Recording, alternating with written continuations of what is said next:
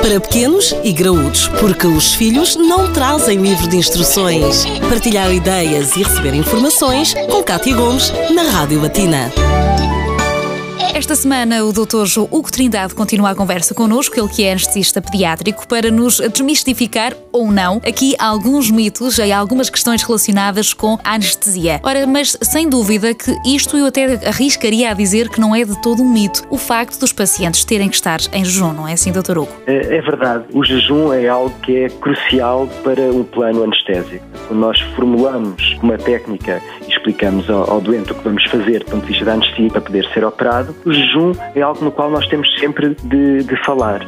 É tão importante que pode obrigar a cancelar ou a adiar uma cirurgia que esteja programada. Eh, e eu posso explicar de uma forma muito simples o, o porquê. Um doente que está anestesiado não tem o que nós chamamos o reflexo do engasgamento. Como no, eh, o, a população em geral deve, deve entender quando se engasga com a comida e começa a tossir na tentativa de expelir aquilo com que nós nos engasgamos, tem o objetivo, o corpo faz isso com o objetivo específico. E o objetivo é que essa comida não entre para os pulmões. Ora, um doente anestesiado já não tem esse reflexo. Portanto, se houver conteúdo uh, alimentar no estômago e de alguma forma uh, ele passe para a boca, é possível que esse mesmo conteúdo vá para os pulmões porque perdemos esse reflexo e pode dar origem a algo tão nefasto como uma pneumonia, nós chamamos de uma pneumonia química, derivada dos ácidos do estômago, assim como a própria morte pelas circunstâncias especiais em que isso ocorre.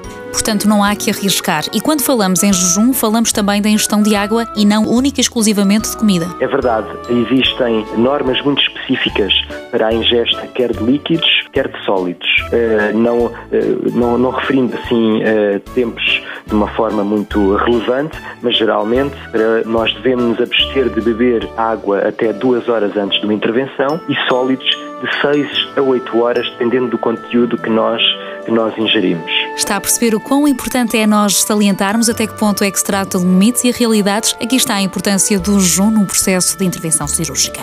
Para pequenos e graúdos, a vida de filhos e pais, de segunda a sexta-feira, na Rádio Latina.